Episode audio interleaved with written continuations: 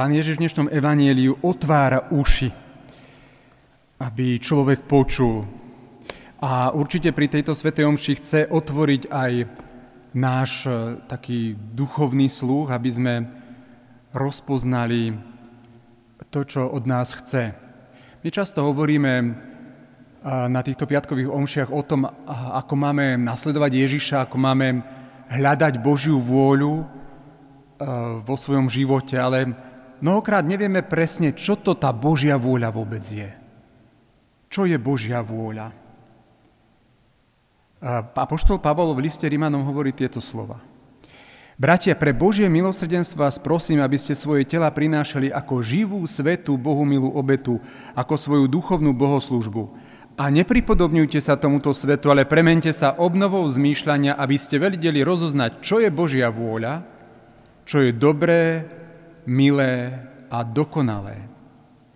Teda aj my sme sa vydali na cestu radikálneho nasledovania Ježiša Krista. A tou najdôležitejšou časťou toho nasledovania, ako hovorí list Rímanom, je práve e, to radikálne zmenenie my zmýšľania, premena zmýšľania. Lebo iba vtedy pochopíme, čo je Božia vôľa. Samozrejme, my vieme, že univerzálna Božia vôľa znamená to neohrozené vládnutie Boha nad všetkým, čo sa má stať. Ale mnohokrát e, používame ten pojem Božia vôľa nesprávne. Totiž mnohokrát akoby vidíme vo svete nespravodlivosti rozličné príkoria, ktoré sa môžu stať aj nám, ale aj dru- alebo druhým ľuďom. E, prichádzajú choroby alebo nejaké nešťastia a všetko prisudzujeme Božej vôli aj keď to Božia vôľa nemusí byť.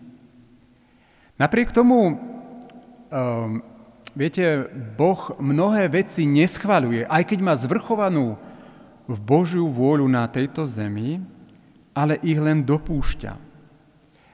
Um, čo to vlastne je to Božie dopustenie?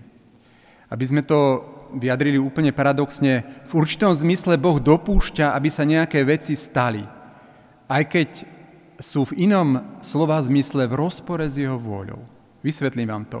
Najjednoduchší príklad je príklad z Biblie, príklad Ježiša, ktorý stojí pred ukrižovaním a hovorí otcovi tieto slova.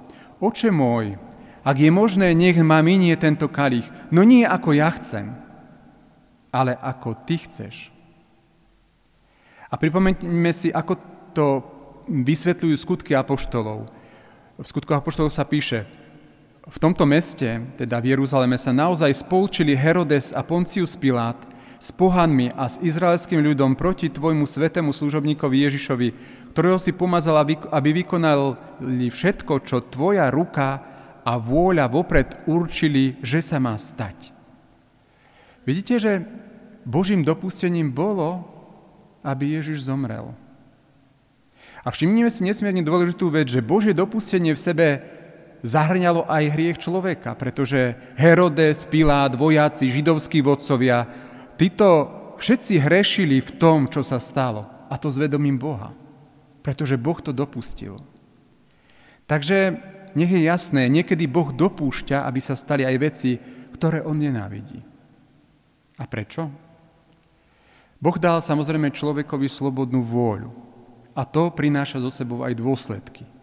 Človek robí rozhodnutia a to prináša dôsledky v jeho živote, konkrétne dôsledky. A tieto dôsledky by sme ale nemali nazvať Božou vôľou. A to preto, že sa nikde v Biblii nepíše, že by Boh vykonal zlo alebo, alebo robil zlo. Boh, ktorý je vyvýšený nad každý omyl, zlo nikdy nemôže chcieť priamo. Keď dopúšťa nejaké zlo, napríklad, ja neviem, fyzikálne, nejaké prírodné katastrofy, alebo zlo fyzické, alebo psychické, napríklad utrpenie a choroby, nie je to cieľ jeho konania. Robí to vždy kvôli nejakému vyššiemu dobru. Ale robíme to aj my ľudia. Napríklad človek si môže zvoliť nejaké zlo, napríklad fyzické, aby dosiahol väčšie fyzické dobro. Napríklad dá si odrezať chorú nohu, aby si zachránil život. Alebo môže chcieť fyzické zlo, aby dosiahol väčšie mravné dobro. Napríklad rozhodne sa pre nejaký seba zápor. hej, blíži sa pôstne obdobie, rozhodne sa, že bude sa zriekať tohto jedla, aj keď je to pre neho dobré, ale chce sa stať trpezlivejším, pokornejším pred Bohom, tak sa rozhodne vstúpiť na takúto cestu. Teda aj Boh môže na svoje tvory dopúšťať aj fyzické zlá, choroby, hlad, utrpenia, smrť, ale kniha múdrosti hovorí, Boh nestvoril smrť. Neteší sa zo záhuby žijúcich, veď On stvoril všetko pre bytie, tvory sveta sú tu pre spásu. Teda, ako to môžeme zhrnúť? Boh si želá a chce dobro. Zlo pripúšťa. Boh ho pripúšťa v tom zmysle, že nám v našej slobode nechá konať zlo, nezabraňuje a neovláda nás, ako keby sme boli bábky.